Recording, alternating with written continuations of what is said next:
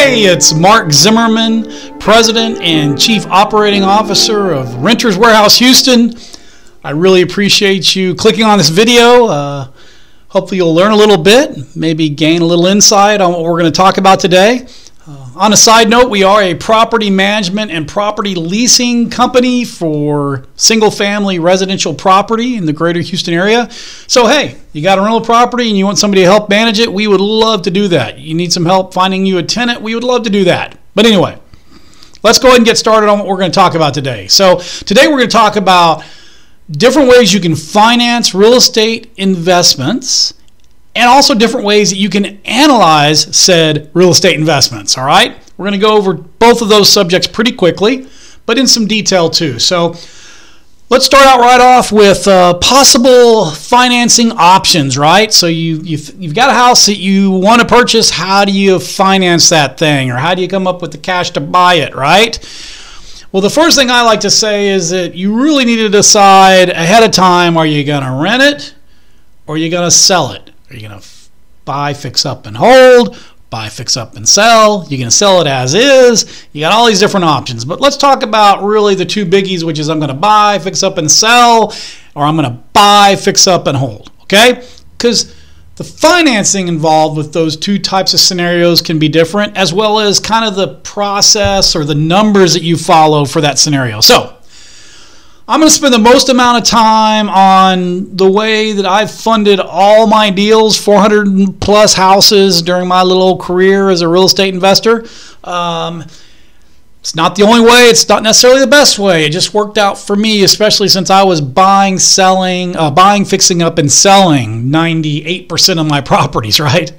Uh, so, what is that? That is short term or hard money financing, okay? You may or may not have heard of it. Uh, but basically, they're going to give you short term financing. Usually, it's an interest only loan that's about six months long. So that means if you don't get it done in six months and get it either sold or refinanced or pay it off, right? You're going to be in some trouble. You're probably going to have to pay a pretty big fee to extend the loan. And my my thing has always been, hey, if you can't buy, fix up, and sell, or buy, fix up, and refinance a property in six months, an investment property, you got a problem. I've certainly never taken that long. That's that, that's a big red flag. So you don't really want to go over that six month mark anyway. Normally you don't have to, right? Um, along with that six month term, you needing that money for three or four months on average, which is about where you know I've always been. That means that you don't really need to worry so much about the overall annual financing, right? Everybody says, "Oh, but hard money is so expensive. Oh, it's 12, 13, 14%, you know, annual rate." Ah, well, I hope, I hope that you're not holding the property for a year. Then you are paying 14%, and that's that's painful.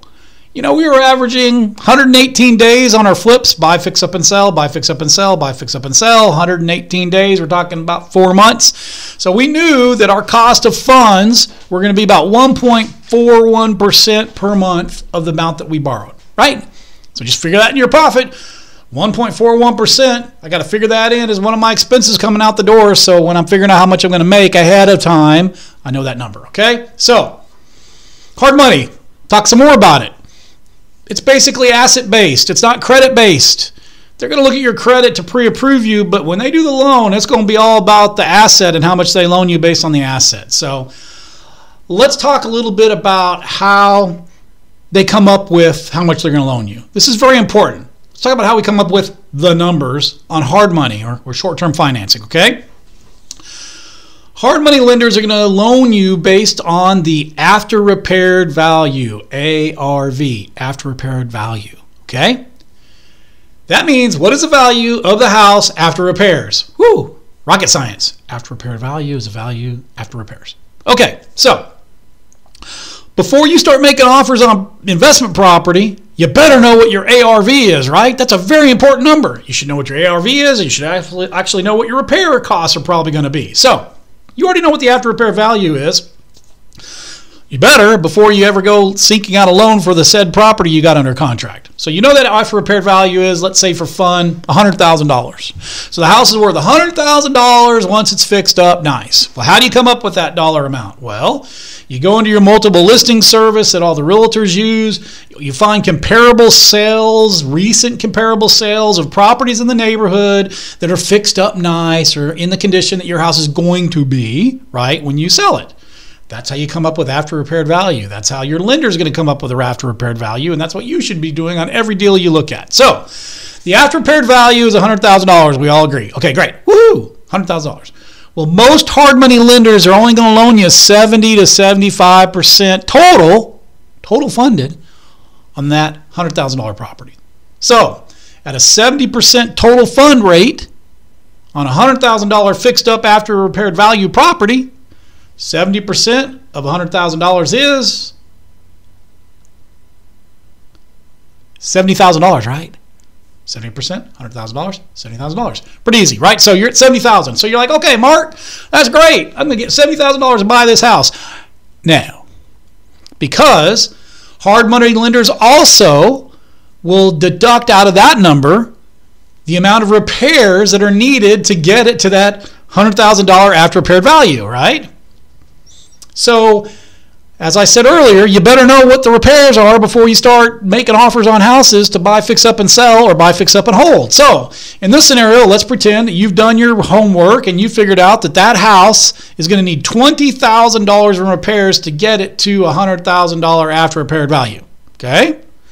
So, here's some, some more simple math. If the total amount that they're going to loan you is $70,000, 70% of the 100,000 after repaired value, and it needs 20,000 repairs, guess what? You got to take that out of that total amount funded of 70,000. So now you're down to 50,000 on that $100,000 house that needs 20 in repairs. Well, Mark, that means I can pay 50 for it and I'm all good. Au contraire. No, you're not because if you buy the house for 50 and it needs 20,000 in repairs, which by the way, on a side note, they're going to loan you the repair funds too, which is what makes hard money so great. But you're still going to have to come to the table with closing costs. Because remember, the max that they're going to loan you is $70,000 on a $100,000 house with 20000 in repairs. So, if you pay 50 for it, you're going to have to come to the table with money. So, what we do is we actually negotiate underneath that $50,000 number and go down about 5% lower. So, the maximum I'm going to pay for that house in that scenario is $45,000. Because if I buy it for 45000 that gives me $5,000 cushion to go towards closing costs. And you're going to have closing costs, right? You're going to have title company fees and doc prep fees and title insurance fees. You're going to have fee, fee, fee, fee, fee, fee.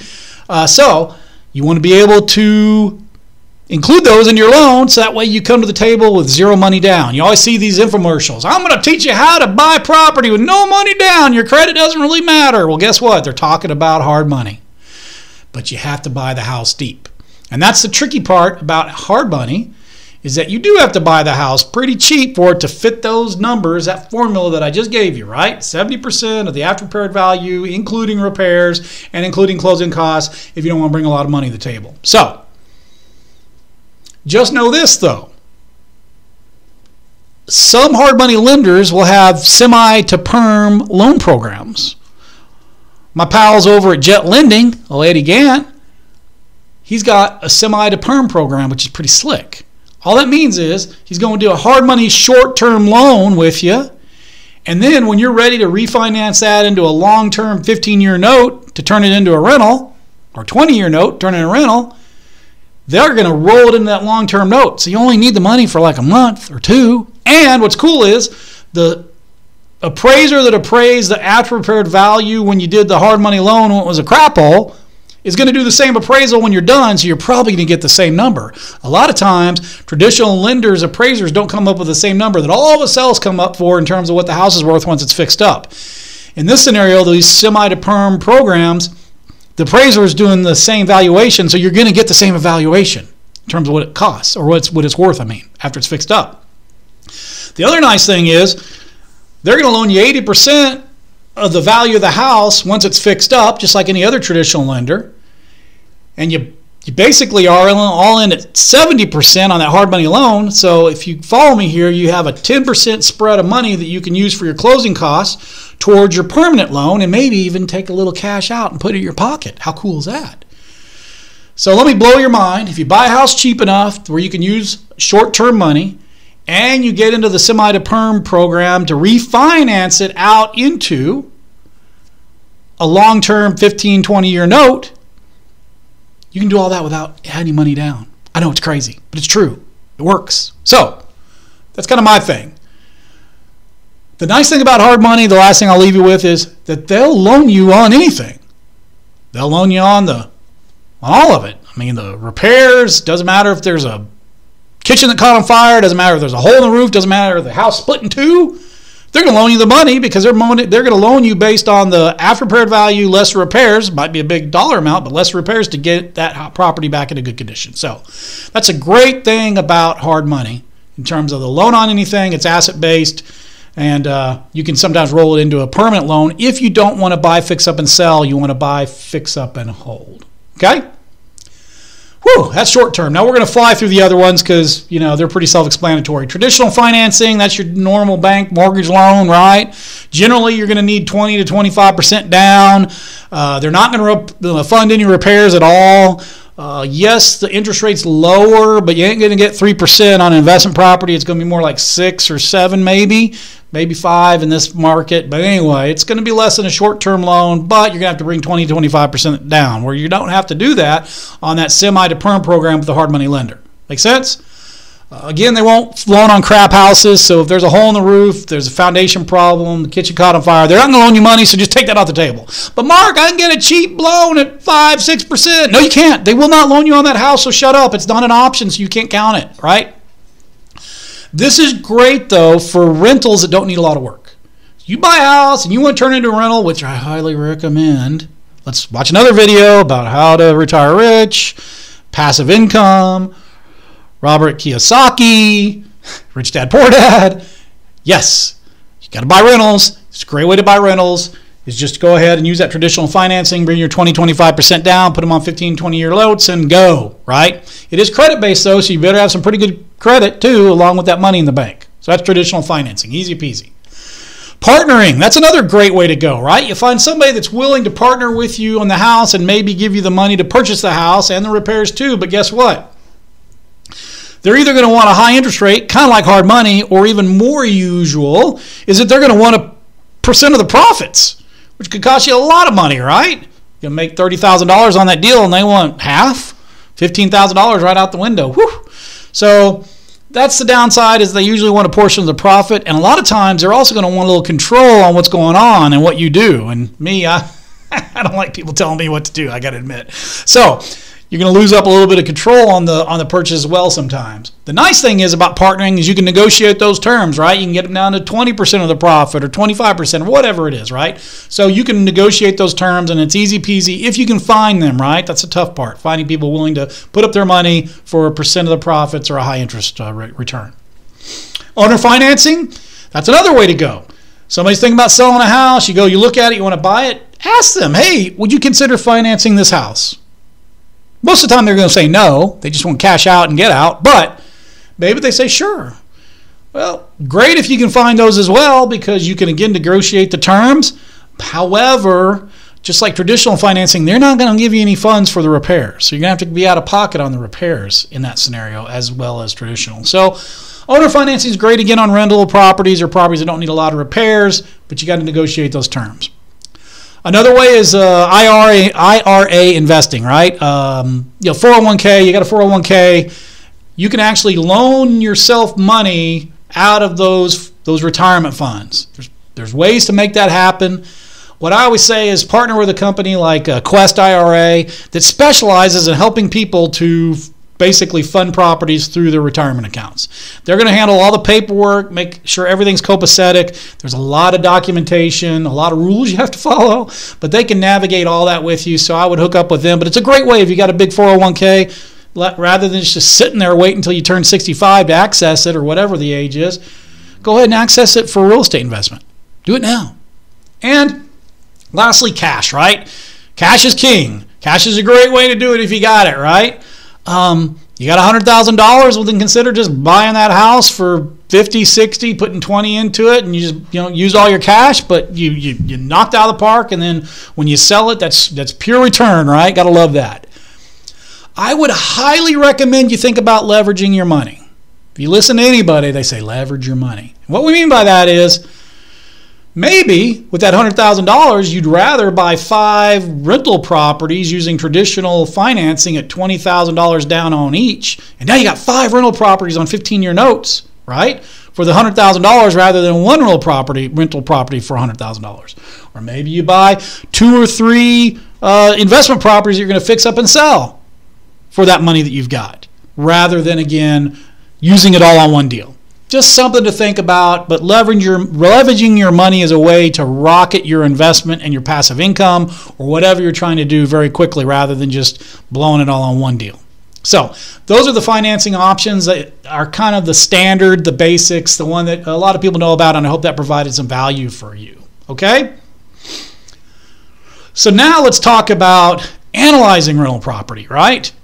It's so important to analyze rental property especially before you buy it, right? We talked about how you come up with the after repaired value of the property, a very important number to know.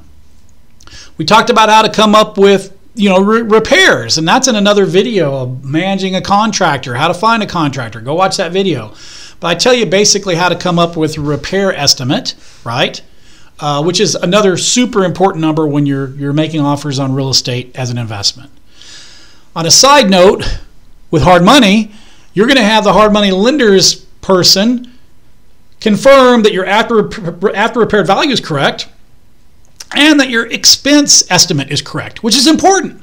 People get mad when sometimes they say, dude, I don't think I see a $100,000 after repaired value on this. I think it's more like 90. Or they get mad when they say, hey, I think your repairs on this are going to be 30,000, not 20,000. They get mad. That's a double check. Don't get mad.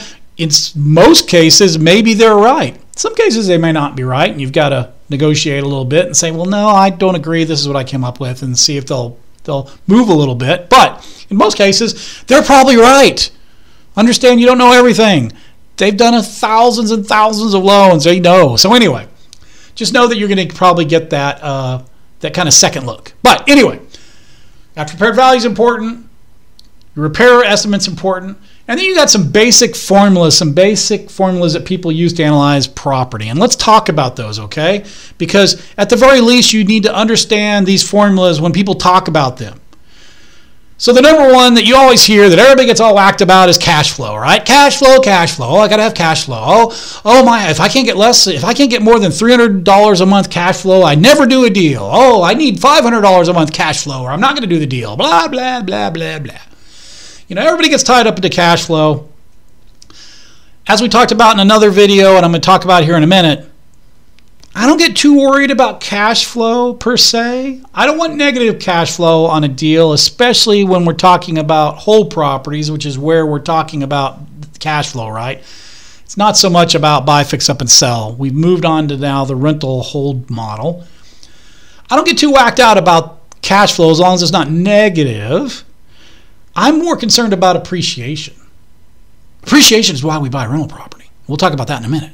But you know, if I'm in a really great neighborhood that's appreciating like crazy year after year after year, I might be willing to take $150 a month cash flow. But if I'm in a crappy neighborhood that I got a rental property in and it's not appreciating hardly, appreciating hardly at all, then I might need that $500 a month cash flow or $600 a month cash flow. I don't know.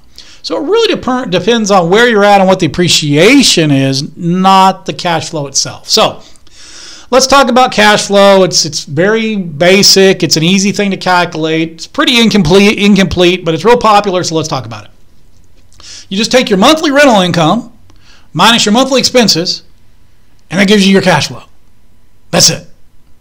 So if your house is renting for two thousand dollars a month and you got $1,600 worth of expenses, let's call that your mortgage payment every month, and your property insurance payment every month, and your property taxes every month that you're kind of paying out, and maybe your management fee to help somebody manage that rental pro have somebody manage that rental property for you, hopefully.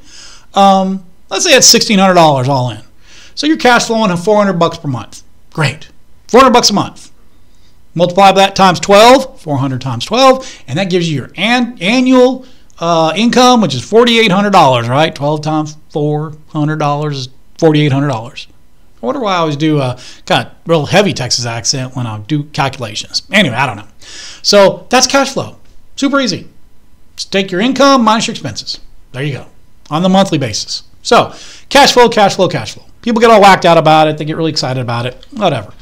The next thing you're going to hear a lot is capitalization rate. Capitalization rate. Or what's commonly called cap rate. What's cap rate? Oh, I need a cap rate.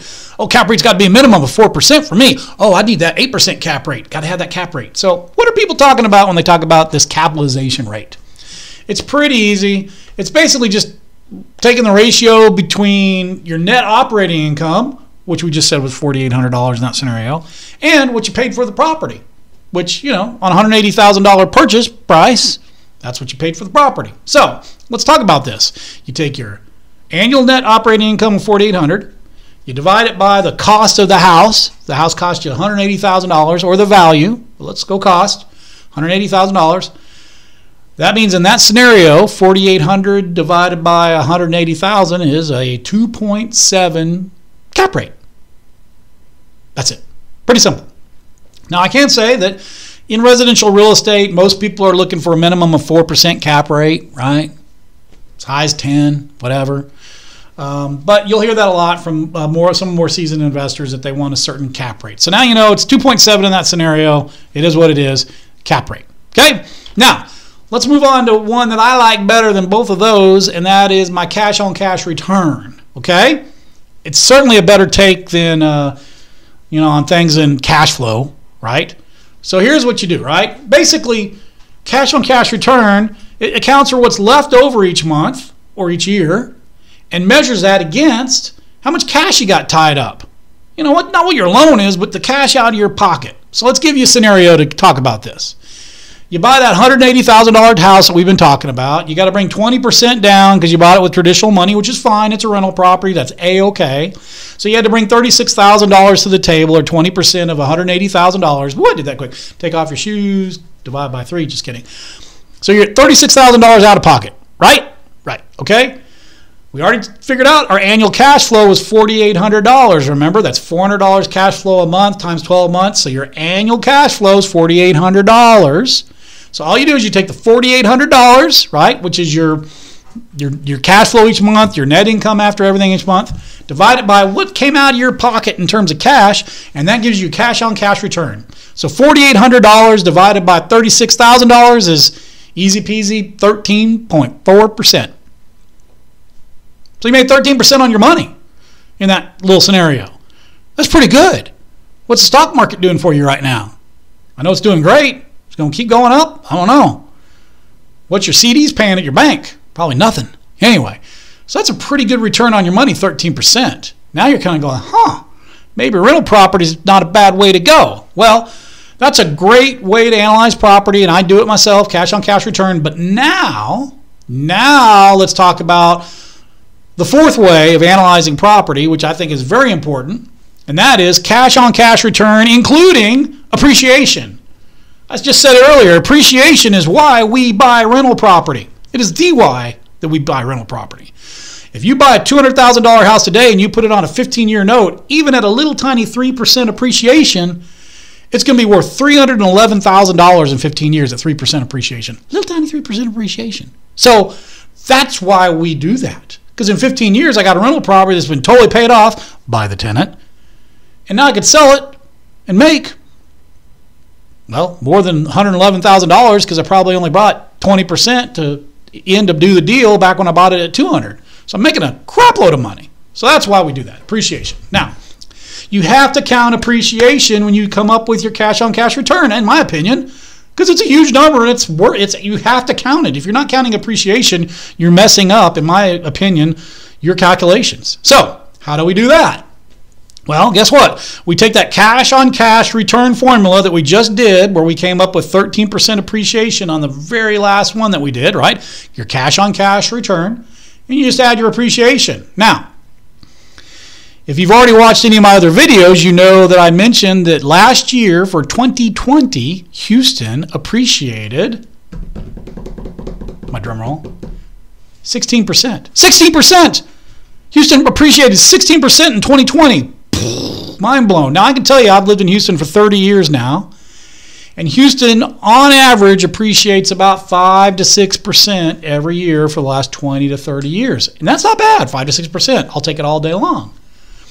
So 16% is pretty damn good. So if you take the appreciation in 2020 on a property that you owned in 2020, yeah, go ahead and take that 13% cash on cash return, but you got to add in the 16% appreciation for 2022. So now you didn't make 13%, you actually made 29%. 29%. That's a pretty good return on, on your money, right? Now, if you watched any of my other videos, they're saying that if 2021, 2021 tracks like it has, we're going to be at 19% appreciation for 2021. So now, if you held that property in 2021, you got to do your 13% cash on cash return that you already figured out, but add in 19%, not 16% for 2021, and now you're looking at a 32% return on your money. So hopefully, that gives you uh, some better understanding of the four really common ways that people analyze real estate when they're thinking about investing, and you'll be able to use those to help you succeed in what you're doing. Uh, really, in conclusion, what you need to do is you need to decide number one, which financing route you want to go. And do this before you purchase a property or start making offers, right? You should already go ahead and get pre approved with your favorite hard money lender out there for that short term financing. You should already get pre approved with your favorite conventional lender as well in case you find something that doesn't need a lot of work and that you can turn into a rental property. Go ahead and start talking to people that might partner with you. You know, take a portion of the profits but put up all the money. Not a bad deal. And then go ahead and interact with a company like Quest IRA. Uh, to help you with that that retirement account financing you can absolutely use to purchase property as well, basically loaning money to yourself. And then when you do go make uh, offers, ask the the owner of the property, the seller, hey, would you think about maybe uh, financing this deal for me and negotiate those terms? So, but you want to do all of those, especially those first five or four ahead of time, right? So that way you know what you're going to be doing when you go and you start making offers and you're negotiating contracts. As far as uh, the calculations go, those four formulas that I talked about are really the way people analyze property. You can get into more detail. Uh, we do have this huge spreadsheet that takes into everything that you can think of. It gives me my appreciation over 30 years, my expenses over 30 years, my income over 30 years, my cash on cash return, my yield but it's a pretty uh, monstrous spreadsheet that we use to analyze. But you don't need anything that fancy. You just need to re- basically look at your return and your appreciation and and make sure you get a little cash flow coming every month. But anyway, I hope this was helpful to, uh, to you. If you uh, ever have any questions, as always, just reach out to me. There's a whole bunch of different ways to reach out. So reach out and I'll try and answer your questions as best I can. Um, I also, as always, just uh, wish you well in your investment journey and uh, wish you all the success too. Anyway, I'm Mark Zimmerman. I'm out. Thanks for watching, everyone. We really hope you enjoyed the video. If you did, please hit the like button and subscribe below.